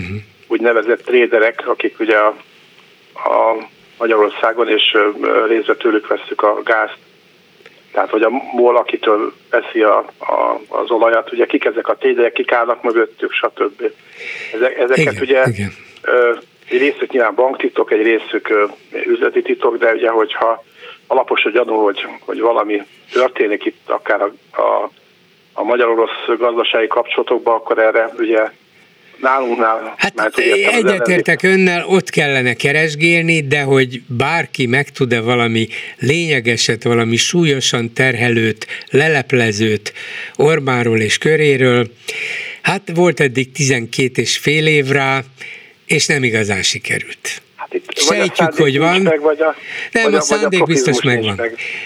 Ez is lehet, az is lehet, hogy jól őrizik a titkaikat, és bizonyos dolgokat csak akkor lehetne kideríteni, hogyha nagyon sok szerv, nagyon sok mm, hatalmi pozícióban, vagy szervezeti pozícióban lévő külföldi is segíteni őket, hogy ez titkos szolgálat-e, vagy más, azt nem tudom, de, de ez nem úgy megy, hogy egy ellenzéki politikus szeretne valamilyen információt, fölhív valakit, te adjál már valamit Orbánról. En, en, nem, nem. Egyetértek, ezt nem vitatom, én csak azt mondom, hogy nincs is ilyen stratégiai, tehát ez nyilván uh-huh most egy ketten, meg, meg egyáltalán, ahogy, amit a gyógyságról mondott, nyilván ő sem tudja, ez nevetséges lenne, hogyha ő így viselkedne, hanem ugye nem, nem, nem erre építik fel a stratégiát, ugye, hogyha 12 év alatt nem tanulták meg, hogy valamit váltani kéne, és nem, szerintem nem az a kérdés, amit akár a Székely úr szegényt most kipécéltem Nem az a kérdés, hogy dolgozzanak vidéken, hanem, hanem meg kellene roppantani a Igen, rendszert. Ugye, ugye a, fej, a, fej, a fejet kell elkapni, mert ugye utána ilyen papírmaséként össze, össze az egész Igen, ebben, ez a... ebben egyetértünk, ez így van. Köszönöm. Ugye, a, a, ahelyett, ahelyett, ugye, például a vadalják, most szegény vadalják, érteztem ki, hogy ő sajtótájékoztatón elmondja, hogy a tábornoki kar micsoda felháborít, vagy befejezték, vagy a hatházi Ákos a másik kedvencem, ugye idézően nélkül, gazdasági jellegű bűncselekményeket fetszel minden nap kb. hármat, de az embereknek a 95%-át nem érdekli, vagy nem is értik, hogy mi lehet ezekben rossz. Ez stimmel, stimmel. Ez, ez, annak a 2000 fős Facebook rajongónak, tábornak, meg amit, ami a budapesti és nagyvárosi 20-30 százalékos ellenzéki kemény magnak szerepel, de amúgy az embereknek a, a hétköznapi emberek 90 százalékát nem érdekli ez a dolog. Ugye ezek nem olyan egyszerű dolgok, tehát hogyha hát de azt, amit én mondok, azt mindenki megértené. Meg, tehát, meg, tehát, meg, meg, csak meg kéne találni ezt az ügyet, vagy ügyeket. Igen, Így de, van. De, de, de, de hogyha stratégiailag se, se szállnak erre perceket, vagy, vagy, vagy belső, nyilván ezt nem nyilvánosan kell meg, de semmilyen törekvésről nem hallottam. Tehát ezt hát ilyen... ezt csendben kéne csinálni, úgyhogy jó, hogy nem hallott róla, egyszer meg kéne találni, és akkor kellene előjönni vele. De így van, ebben stratégiailag egyetértünk. Köszönöm szépen. Én is köszönöm. Viszont hallásra. A vonalban pedig Mándi László, a Momentum Debreceni önkormányzati képviselője, a Momentum elnökségi tagja. Jó estét kívánok! Jó estét, üdvözlöm a hallgatókat! Ö, és a Momentum nevében ön egy hitelesítésre benyújtott egy népszavazási kérdést a helyi választási bizottsághoz. Helyi népszavazást kezdeményeznek a városba tervezett kínai akkumulátorgyár ügyében. Ez részben azért érdekes, mert most már az országos közvélemény figyelmét is felkeltette az a nagyon indulatos, nagyon erőteljes, és, és a közfelháborodást nagyon hülyen kifejező két közmeghallgatás, ami az elmúlt hetekben zajlott Debrecenben, de azért is, mert úgy volt, hogy az LMP egy ilyet már szervez, akár a múlt évben, és aztán lemondtak róla, és előjöttek egy országos népszavazási tervvel. Ehhez képest a Momentum miért döntött, és még időben döntötte arról, hogy benyújt egy ilyen helyi népszavazási kezdeményezést? Úgy gondolom, hogy időben döntöttünk emellett, és természetesen magánszemélyként, helyi önkormányzati képviselőként nyújtottam ezt a kérdést be. Én azt gondolom, hogy az elmúlt időszaknak a lefolyásai, akár a közmeghallgatások, akár pont a Dubrádióban elhangzott paplászlós beszélgetés által, vagy alatt elmondott gyakorlatilag antidemokratikus kijelentései a polgármesternek mind-mind arra sarkalnak minket helyi debreceni embereket, hogy, hogy vívjuk ki azt, hogy dönthessünk a saját sorsunkról. Nagyon úgy fest a meg nem válaszolt kérdések alapján, és minden egyéb ilyen információ alapján, hogy, hogy gyakorlatilag az ártajtók mögött akarnak dönteni Magyarország eddigi legnagyobb beruházásáról, amely szervesen fogja érinteni debreceniek életét, és nem kíváncsiak a helyi lakosság véleményére. Ezt szeretnénk orvosolni, hogyha már a városvezetés ezt nem meg, és azért nyújtottam be a népszavazási kezdeményezésre alá, vagy a, a kérdést. Tehát nem önmagában azzal van baj, hogy egy óriási beruházás, mert a BMW is egy óriási beruházást hajt végre, de annak a környezet szennyező és a környezetet végletesen kizsákmányoló mi voltáról nem tudunk. Nyilván vannak még egy autógyárnak is ilyen hatásai, de azért ezek kezelhetők. Ellenben az akkumulátorgyárak ilyen veszélyességéről sok mindent tudhatunk és hallhattunk is. Hát ez a különbség mondjuk két nagy beruházás között, ugye? Igen, sok, sokszor azt szeretik mondani, hogy ez is autóipari üzem lesz, vagy, vagy elektronikai üzem, de ez működését tekintve egy kőkemény vegyi üzem, és egy ilyenfajta vegyi üzemnek a létesítését, amelyen minden egyes időpillanatban több ezer tonna veszélyes anyag lesz a, a, a telepén, szerintem mindenképpen egyrészt tájékoztatni kellett volna Debrecen lakosságát kellőképpen, és kikérni a véleményét az ítélőknek. Ehhez képest az ember azt hinné, hogy nagyon jó, beadta ön, nem tudom mi a különbség, hogy egyén, szóval magánemberként vagy, vagy a párt adott volna be egy ilyen kezdeményezést, majd elmondja, hogy mi a különbség, és miért ezt választották, vagy ez volt az egyetlen lehetőség, de a lényeg az, hogy azt várná az ember, hogy fölteszi a kérdést, hogy egyetérte ön azzal, hogy Debrecenben felépüljön az ország legnagyobb veszély, egyébként pedig rengeteg veszélyforrással, vagy veszélyforrást tartalmazó akkumulátorgyára, de nem ez van a kérdésben, hanem az, hogy egyetértően azzal, hogy Debrecen közigazgatási területén tilos legyen olyan ipari létesítményt létrehozni, amelynek az óránkénti átlagos vízigénye meghaladja a 130 köbméter értéket. Hát ez olyan, mint hogyha nem tudom én, vízműveket akarnának telepíteni, vagy ásványvízgyárt, szándékosan torzítok természetesen, vagy, vagy hülyéskedek ezzel, de miért nem lehet kimondani ezt egyenesen, hogy mindenki értse, hogy egyetértően azzal, hogy legyen itt egy kínai akkumulátorgyár, vagy nem ért egyet? Természetesen a kampány főzenete ez lesz.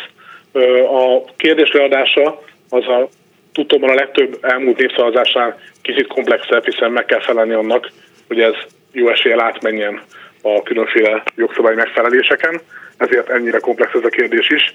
És természetesen az egyik nagy externáliája ennek a, a gyárnak a, a hatalmas vízigény, ö, amelynek a, a mértéke, mértéke már ismert a, a biztonsági jelentés és a környezetvédelmi hatástanulmány alapján, és azért lett így feltéve ez a kérdés, hogy gyakorlatilag ugye ez, a, ez az érték, amit a kérdésre feltett, feltettem, ez alatta van a, a bejelentett vízigénynek, szóval a CETA uh-huh. első üteme is már meg fogja ezt haladni, a végső ütemekkel pedig jócskán meg fogják haladni. Azt a vízmű vezérigazgatója elmondta közmeghallgatásra, hogy naponta több mint 20 ezer köbméter vizet fog felhasználni ez a gyár. Ez óriási, ez Debrecen lakosságának víz, napi vízfogyasztásának körülbelül a fele amit csak ez az egy Értem, igen, majd. és talán ebből a szempontból nem is baj, az meg érthető is, hogy a vízfelhasználásra helyezik a hangsúlyt, vagy arra koncentrálnak, de nem lehetett volna jogi okokból sem föltenni ezt a kérdést, hogy egyetértően azzal, hogy Debrecenben akkumulátorgyár létesüljön? Nem vagyok jogász, én közgazdász vagyok és könyvelő, én nem bocsátkoznék ennek a, a jogi pontos megválaszolásába. Egyeztettünk a, a jogászokkal, és ők azt mondták, hogy ez, ez az, ami jó eséllyel átmegy. Uh-huh. Értem, mert ez, mert ez elég konkrét, és, és ezekbe a konkrétumokba nem lehet belekötni esetleg, esetleg azt is el tudják vele kerülni, hogy azzal védekezzen a Fidesz, hogy, hogy ez már valamiféle nemzetközi szerződésből következik, mert itt nem arról van szó, hogy a kínaiakat akarják megfúrni, hanem hogy olyan ipari létesítmény ne legyen, amelyik ennyi vizet használ föl, pont. Függetlenül minden nemzetközi szerződéstől, meg a beruházó országtól. Így van, azért kell általánosítani, igen. Aha, értem. És hogy megy ennek a jogi lebonyolítása? Mennyi időn belül kell, hogy nyilatkozzon a helyi választási bizottság? Tapasztalatból az őszét tudom mondani, hogy 10 nap alatt bírálták el a, a másik szervezetnek a kérdését. Egyébként tudom, hogy 30 napjuk van ezt a, ö, záradékolni, vagy elutasítani.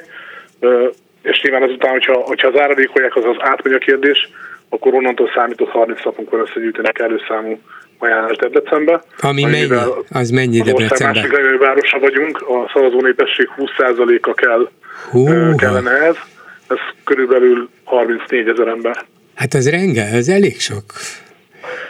Ez Igen. elég sok, ugye? ezt, ezt, ezt mi is soknak találjuk, viszont úgy ítéltük meg, hogy kellőképpen érdekli az embereket ez a kérdés, illetve az, hogy dönthessenek ennek a kérdések a megválaszolásából megmozgatja a közvéleményt, és mivel a két közvéleményhallgatáson nagyon-nagyon sok kérdésre nem kaptunk, vagy kitérő választ kaptunk debreceni lakosok, ezért döntöttük amellett, hogy beleválunk ebbe a, ebbe a nehéz feladatba. Természetesen nem fog menni egyedül, se nekem, se akár a mögötten álló politikai szervezetnek. Itt mindenkire szükség van. Több helyi szervezettel, civilekkel folyik most, most is az egyeztetés, és igyekszünk őket is arra sarkalni, hogy ebbe közösen tudjunk beleállni, hiszen a legfontosabb az, hogy ki írja a helyi népszavazást a városvezetés. Az, hogy az elmúlt hetekben két ilyen szenvedélyes, sok órán át tartó közmeghallgatás zajlott a városban, ez azt jelzi, azt is jelenti hogy, hogy a város lakosai gyakorlatilag már mind tudnak erről az épülő vagy tervezett akkumulátorgyárról? Szerintem ez nem lehet, nem lehet így kijelenteni, hogy mindenki tud róla, nagyon sokan tudnak róla. Az is látszik, hogy van egyfajta elégedetlenség ezzel kapcsolatban, bizonytalanság, és, és a tájékoztatás az része lesz ennek az aláírásgyűjtő kampánynak, hiszen ha megvan ez a 35 ezer aláírás, akkor egy érvényes népszavazáshoz a, a jelenlegi törvények szerint ugye 50% fölötti részvétel kell, ez 80 ezeret meghaladó részvétel. Ilyen e, e, ekkora, ekkora részvétel még az önkormányzati választásokon is ritka helyben, úgyhogy mindenképpen meg kell mozgatni a, a Debrecen lakosságot, és tájékoztatni kell mindenkit arról, hogy, hogy van ez a kérdés, és hogy dönthetek a saját sorsukról. Ne zárt ajtók mögött döntsenek, hanem velünk egyeztetve. Ugye egyik mottoja is ennek a, ennek a fajta civil kezdeményezésnek az, hogy semmit rólunk nélkülünk, és szerintem ez jól összefoglalja azt, ami, ami a szándéka ennek a népszavazásnak. Döntsenek a debreceniek arról, hogy akarják ezt a gyárat vagy sem. Elvileg egy ilyen népszavazási kezdeményezésnek, mint ez itt konkrétan, nem igen nem igen lehet akadálya még ez a rengeteg feltétel és magas aláírási meg részvételi küszöb sem, hiszen itt az emberek közvetlen mindennapos aggodalmaira kell valamilyen választ találni, és ez talán megmozgatja az embereket. De a köz, azt akartam az előbbi kérdéssel is öm, lényegében meg, megtudni öntől, hogy a közbeszéd részévé vált Debrecenben ez az ügy. Szóval amikor emberek találkoznak, baráti körben, vagy a munkatársaikkal, vagy az utcán az ismerősökkel, akkor szóba kerül ez, hogy ez, ez, ez ott egy helyi főkérdés, vagy egyik főkérdésé vált, hogy hogy fogunk itt élni? Igen, ezt, ezt határozottan állítható, hogy igen. Nagyon sokszor halljuk, akár étteremben, egyéb más ilyen közösségi helyeken, hogy hogy a szomszéd asztalnál ülők éppen arról beszélgetnek, hogy, hogy mi is ez, hogy is lesz ez. Ez a beruházás érdekli az embereket.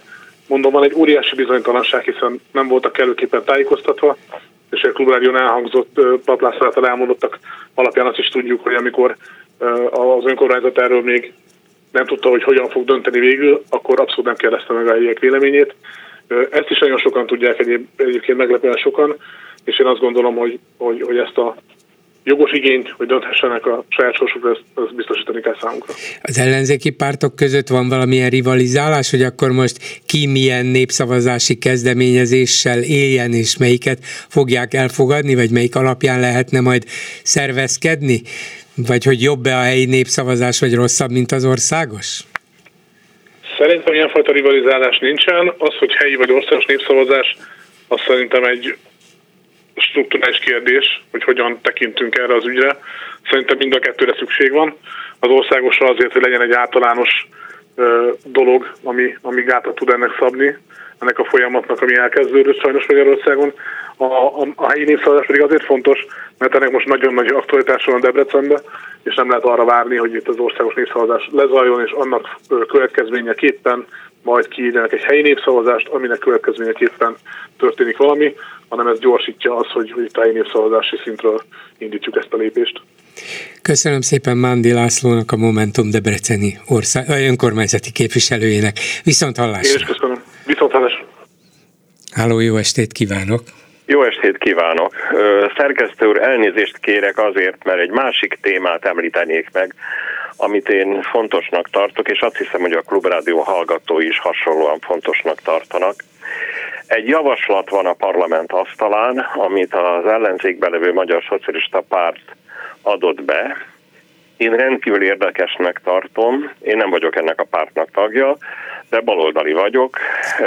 Az MSZP-nek egy olyan javaslata van, hogy a 13. havi nyugdíjat ne úgy fizessék ki, ahogy eddig, vagyis nem, ne úgy fizessék, hogy mindenki egy egyhavi nyugdíjat kap, hanem a nyugdíj átlagát kapja mindenki. A nyugdíj össze, havi összegének az átlaga jelenleg olyan 205 ezer forint körül van. Ez azt jelenti, hogy akinek 80 ezer, vagy 120 ezer, vagy 160 ezer forintja van, az is 205 ezer forintot fog kapni ezen a úgynevezett 13. havi nyugdíjban, rossz ez az elnevezés, de hát ezt így hívjuk. Viszont az, akinek a 205 ezer forintnál nagyobb a nyugdíja, az is ennyit fog kapni.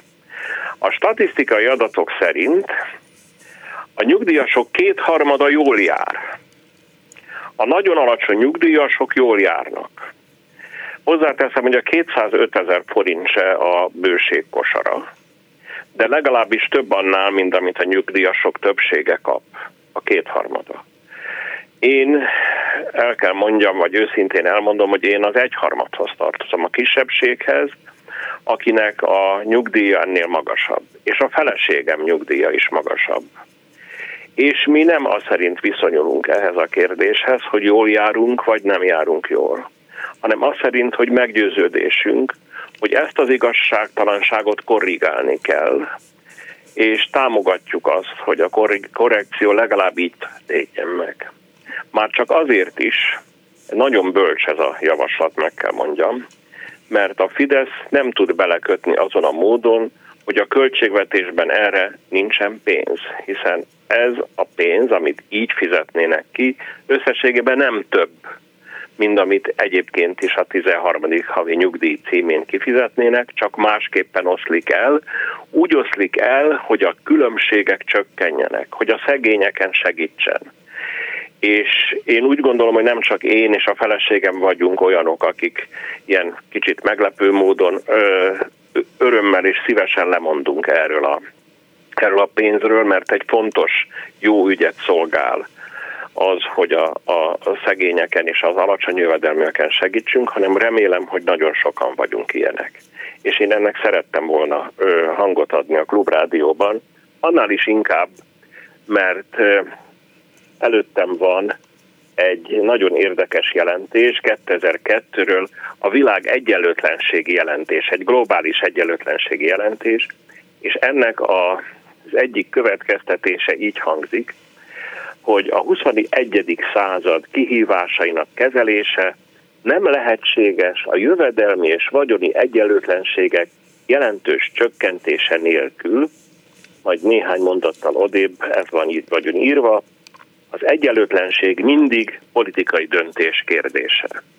Úgy gondolom, hogy az MSZP-nek ez a javaslata egy politikai kényszert valósít meg az uralkodó Orbán rezsimmel szemben, és az eredmény, hogy hogyan fog viszonyulni ez a kormány az MSZP javaslatához, megmutatja azt, hogy a, ez a kormány, a jelenlegi kormány csökkenteni akarja az egyenlőtlenségeket, vagy fenn akarja tartani ezeknek a vagyoni és jövedelmi egyenlőtlenségeknek a rendkívül magas és sajnos növekvő szintjét. Lehet, hogy egyáltalán nem is fognak rá válaszolni, nem? Ó, hát valamit kell mondani, azt, azt is lehet mondani, hogy nincs rá idő a parlament. Nem, nem veszük ez... napirendre, pont. Persze, oké, ez ugyanazt jelenti, hogy nem akarják. Tehát ez teljesen egyértelmű, ez azzal azonos eredményt hoz, és az, az azonos, hogy mást mondanak, ezt tudjuk, ez mondjuk ez egy ilyen, nyilvánvaló egy ilyen kamuflázs, egy ilyen burkolt elutasítása, de leleplezi azt, hogy nem akarnak abba az irányba lépni, hogy, hogy az egyenlőtlenségek csökkenjenek. vajon, vajon bocsánat, érdekes a téma, és, és ajánlom is a hallgatóknak, hogy akár ma, akár holnap szóljanak hozzá, hogy ezt jónak tartják-e helyesnek, de jó-e az, hogy az MSP egyedül nyújtott be egy ilyen javaslatot, nem lett volna-e jobb, hogyha esetleg megpróbálja meggyőzni a többi ellenzéki pártot is, hogy csatlakozzanak hozzájuk, nem mintha a kevesebb, mint egyharmadnak nagyobb súlya lenne, mint egy pártnak, sőt, lehet, hogy a Fidesz inkább hajlandó foglalkozni vele, ha csak egy párttól jön a javaslat, és nincs a többi párt is mellette, csak kérdezem, hogy vajon melyik a célra vezetőbb, vagy teljesen mindegy, mert akárhonnan jön az ellenzéktől, a Fidesz akkor is nagy ívben tesz rá. Ha az én politikai ízlésemről kell beszélni, akkor én azt mondom, hogy én előzetesen egyeztettem volna azokkal, akiknek az egyetértésére számíthatok, és hát meggyőztem volna őket, hogy együtt kell uh-huh. adni. Azonban a, a, mivel én nekem nincsenek tájékozottsági, vagy nincsenek ismereteim arról, hogy a, a parlamentben ülőknek milyen egyéb viszonyaik vannak, emberi, politikai vitáik, egyeztetések, konfliktusok, meg egyebek. Én tudomásul veszem, hogy, hogy ezt ezen a módon oldották meg, de nagyon számítanék arra, hogy előbb az egyik, aztán a másik, harmadik, stb.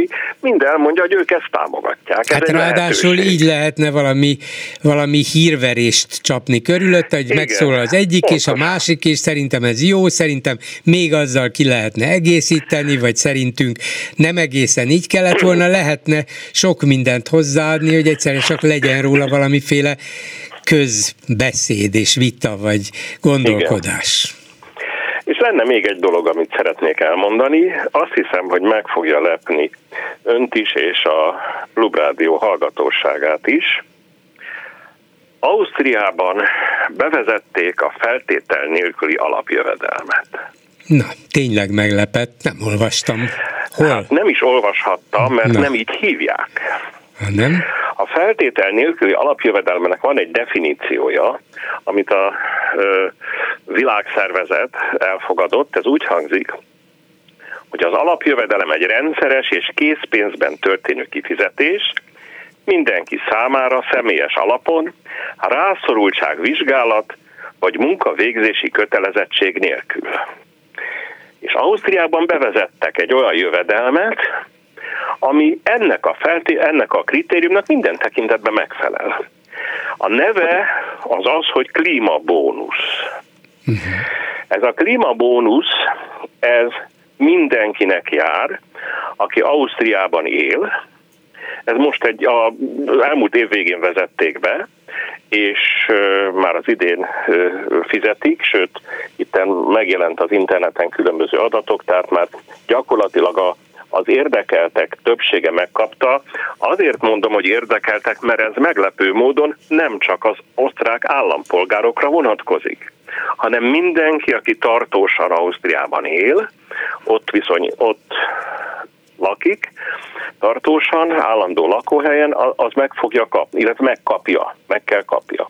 Nem nagyon nagy összeg, ne gondoljon senki valami nagyra. 500 eurót kap minden felnőtt ember, és 250 eurót kap a 18 éven alatti. Ezt a differenciát a, a, az alapjövedelem gyakorlatában el szokták fogadni. Ez, ez ennek van magyarázata.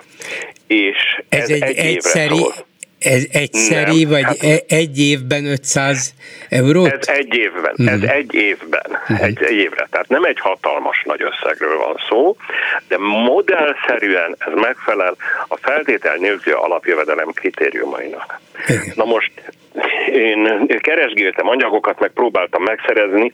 Én nem vagyok németes, úgy bizonyos korlátokkal tudom csak lefordítani, meg hát értelmezni. Lesz ennek átdolgozása, lesz ennek tapasztalata, de szeretném elmondani, hogy ugye itt Magyarországon a kormánypárt olyanokat hirdet, hogy a feltételünk alapjövedelem egy kommunista találmány. Én, ha a legjobb emlékezetem szerint, és bolgár úr biztos meg tud erősíteni, Ausztriában a konzervatívok alakítottak kormányt és konzervatív miniszterelnök van. Hát igen. Úgyhogy úgy, úgy, ez, ez egy konzervatív. Én mindig azt vallom, én tagja vagyok az első magyar feltétel nélküli alapjövedelemért egyesületnek, ez egy civil mozgalom, és mi mindig azt mondjuk, hogy az alapjövedelem nem egy olyan dolog, ami baloldali, vagy jobboldali, vagy konzervatív, vagy progresszív lenne. Mindenképpen egy hasznos társadalmi eljárás arra, hogy csökkenjenek a, a jövedelmi vagyoni különbségek, és csökkenjenek ezzel a társadalmi feszültségek is. Úgyhogy én úgy gondolom, hogy helyesen, hogyha ezt, ezt így ez, odafigyelünk arra, hogy mit csinálnak a konzervatív Ausztriában, és hát foglalkozunk azzal, hogy ez a lehetőség fennáll. Köszönöm szépen, kért érdekes Még dolgot mondani. egy dolgot Igen. elmondanék. Mi a forrása ennek a ez is egy nagyon érdekes dolog.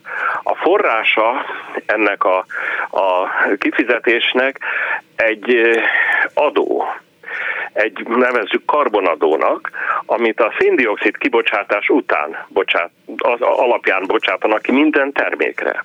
Tehát ez bizonyos növe, árnövekedést jelent az osztrák piacon, ezt elkülönítetten kezelik, és ezt az elkülönített kasszát osztják szét a megnevezett kedvezményezettek között. Ilyen javaslat, ez egy nagyon jó javaslat, hiszen ugyanakkor nekünk környezetvédelmi gondjaink is vannak. Ez, ez az adó, ez olyan, hogy súlyosan érinti azokat, akik nagy fogyasztók. Nyilvánvalóan a gazdagabbak, nyilvánvalóan azok, akiknek nagyobb a rezsijük, nagyobb gépkocsikat használnak, vagy olyan gyárak, amelyek nagyon nagy Tehát jobban használják. szennyezik a környezetet. Így van. Tehát ez a környezetvédelmi célt is segíti, és a jövedelem különbségek csökkentése irányába is hat. Amellett hogy ezt most ennek az érdekében külön megnéztem, Ausztriában progresszív jövedelemadó van, és egy bizonyos határ fölött a jövedelemadó mértéke az 50 százalék. Ez az 51 ezer euró fölötti éves jövedelem. Fölött 50 százalék a jövedelemadó, és ezen kívül még Nyilvánvalóan a nagyfogyasztók még a klímabónusznál sokkal nagyobb tételeket kell fizessenek a maguk nagyfogyasztása után. Hát valahogy így látom én, de nem látom még tisztán, érdemes ezzel majd a jövőben igen, foglalkozni. Igen, igen. Köszönöm szépen, minden jót, viszont hallásra. Minden jót, viszont hallásra. Mit írnak a Facebook kommentelőink, Lőrinc Saba? Szia Gyuri, köszöntöm a hallgatókat. Hát három különböző témában láttam különösebb aktivitást. Gazdasági területen egy megjegyzés ragadta meg a figyelmemet. Eddig minden gazdasági világválságot háború követett. Én úgy gondolom, hogy ez nem teljesen igaz ebben a formában, mert a 2008-as gazdasági világválság után nem volt nagyobb háború. Hát azért komoly világválságok voltak a második világháború utáni évtizedekben is. Azért a világ, az, hogy volt a 29-33-as nagy válság, az, az egy dolog, de hát válságok, világméretű válságok utána is rendszeresen. 2008-2009-es után nem következett be olyan jellegű nagy nemzetközi konfliktus. Annál inkább igazat adok a kommentelőnek egy másik megjegyzésére. Mi mindig a rossz oldalon álltunk. Ez általában úgy nagyjából jellemző a, az én meglátásomra, főleg, hogy háborúról volt szó, amiben érintettek voltunk. Hát igen, hogy aztán mi ebből a tanulság, hogy próbáljunk jó oldalon maradni, igen, ezt is le lehet vonni, vagy az-e a tanulság, amit Orbán Viktor próbál sugalni, hogy maradjunk ki a konfliktusból. Magyarországnak az az érdeke, ha kimarad. Hát igen, ki lehet-e maradni, hogyha éppen ott vagyunk középen? Nem véletlenül választottam ezt a két kommentet elsőnek, mert ezzel egyben rá is vezet az orosz-ukrán háborúra, amiről szintén születtek kommentek. Mondja már meg valaki, hogy egy ennyire is, egy valamennyire is épeszű ember mi bír rá arra, hogy ne tegye fel magának a kérdést, hogy mi lenne, ha esetleg minket akarna az orosz haderő lerohanni? mi önérzetesen visszautasítanánk, mint NATO tag a segítséget, inkább önérzetesen megsemmisülnénk? Ezt inkább kérdésként teszem fel, bár kijelentésként mondta. Hát, ugye nyilván Orbán is abból indul ki, bár nem tudom, hogy pontosan miből indul ki, mert többször azért elmondta a nyilvánosság előtt, hogy Magyarországnak az az érdeke, hogy Oroszország és köztünk legyen valami. Hogyha ezt a valamit Ukrajnának hívják, az is rendben van, mondta ő. Tehát van benne annyi realitás érzék, hogy, hogy azért szerinte se jó, hogyha egyszer csak orosz csapatok jelennek meg a magyar határnál, de ez a, ha ezt Ukrajnának hívják, az, az sincs ellenünkre. Ez már egy cinikus megjegyzés, a politikája még cinikusabb, és minden esetre valószínűleg arra játszik, hogy sok magyar úgy gondolja, nyilván tudatlanságból, vagy, vagy felületességből, hogy Hát ez, ez kvázi orosz belügy, vagy orosz-ukrán belügy, testvérháború intézzék el egymás között, ez nekünk semmi közünk, ahogy mi jó Orbán Viktorunk is mondta, itt nincs magyar érdek, itt nincs magyar érintettség, de van, éppen ez a hazugság, van, nagyon is van. Egy, met, egy betelefonálóra is reagált egy kommentelő, aki olyan érvet hozott az orosz gyilkos háborújához, így fogalmaz a kommentelő, hogy a NATO-val közös határt nem akarta engedni, növelni, mármint Oroszország. Az úr nézzen a térképre, mennyivel nő valóban a NATO határa Oroszországgal most, hogy, be, vagy most, hogy Oroszország bezavarta a finneket és a svédeket a NATO-ba. Így van, így van. Tehát... És azt sem akadályozhatja meg Oroszország, hát épp ez a dolog lényege. Ha egy szuverén ország úgy dönt, hogy valamiért ő a biztonságát egyfajta szövetségben látja biztosítottnak, hát akkor joga van csatlakozni. Az más kérdés, hogy egy, egy folyamatosan folytatott, mondjuk egy több évig tartó háború után, legyen az mondjuk az orosz-ukrán háború, esetleg kölcsönös kompromisszumként a felek abban egyeznek meg, nem tudom, ez lehetséges, hogy Ukrajna belátható ideig nem fog csatlakozni semmilyen szövetséghez, ezt el tudom képzelni, hogy ez valamilyen kompromisszumos megállapodás része lehet. De miután ilyen konfrontáció, ilyen háború, ilyen gyilkos konfliktus nem volt Oroszország és Ukrajna között a krími háborúig, ezért onnantól kezdve minden egyes orosz agresszív lépés, ez, ez egészen másképpen értékelendő, ez nem, szóval mindenképpen az oroszok felelősségét veti föl, és, és nem, nem a NATO-ét. Egy érdekes, hosszabb kommentet is megfigyeltem, illetve elolvastam. Nem tudom, mennyi az igazságtartalma, hogy aztán ennek óvatosabban ö, szavaznék bármilyen hitet, de azért felolvasom. Szó volt arról, hogy Oroszországnak megígérték, hogy nem lépnek be a kelet-európai országok a NATO-ba. Egy hete volt szerencsém dr. Theo Wigellel, aki 89-től 98-ig német pénzügyminiszter, az euró névadója. Weiger talán, nem? Weiger. Igen, igen, Weiger, igen, igen az orosz kivonulás pénzügyi ma, ö, menedzselője a német oldalról, találkozni és véleményét meghallgatni ebben a kérdésben. Ő ugyan nem kutatta a témát, cserében viszont ott volt személyesen a tárgyalásokon, állítása szerint senki soha még egy szóban sem ígért ilyet Oroszországnak. Gorbacsov azt kérte annó, Németország lépjen ki a NATO-ból és legyen független. Ezt elutasították. Aztán azt vetették föl, hogy akkor a NATO szűnjön meg. Igen, hát lehet azt mondani, hogy Oroszország már nem volt abban a helyzetben, hogy feltételeket szabjon. Egyetlen egy veszély volt, hogy ki tudja, hogy milyen vezetés jön Oroszországban, eltávolítják Gorbacsovot, végül is. Ez valahogyan megtörtént, és akkor a kemény vonalasok mondjuk katonailag elkezdik fenyegetni a nyugatot, Nyugat-Európát, ezért voltak óvatosak a nyugati vezetők, az amerikaiakat is beleértve, de azon kívül, hogy az oroszok meggyengültek, és végül is önként feladták a, a szovjet szövetséget, vagy a Szovjetunió által megszállt országokat, Kelet-Európát, ez annak volt a következménye, hogy a Szovjetunió ezt nem volt képes tovább fenntartani. Tehát elfogadták önálló államok létét, a Szovjetunió felbomlását is, hozzájárultak az önálló köztársaságok létrejöttéhez, és bár nyilván van hozzájuk, meg volt hozzájuk kötődésük, volt hozzájuk gazdasági, személyes, etnikai, mindenféle kapcsolat, és ezek ma is léteznek, kulturális persze, de mégiscsak az önálló Ukrajna, meg az önálló Kazaksztán, meg az önálló Grúzia, és így tovább jöhetett létre, bár ezek mind szovjet tagköztársaságok voltak. Azon az alapon, hogy hó, hát akkor mi olyan gyengék voltunk, hogy semmi se ér, amit akkor elfogadtunk, már bocsánat, miért ne érne? Ezek elfogadott, mások által is hitelesített, az oroszok által aláírt szerződések, és kifejezik ezeknek az országoknak az akaratát a mai napig. Igen, és hogyha már egy Orbán Viktornak az egyébként vált, vállalt véleménye szóba került, akkor még egy komment, ez már egy kicsit pikírtebb.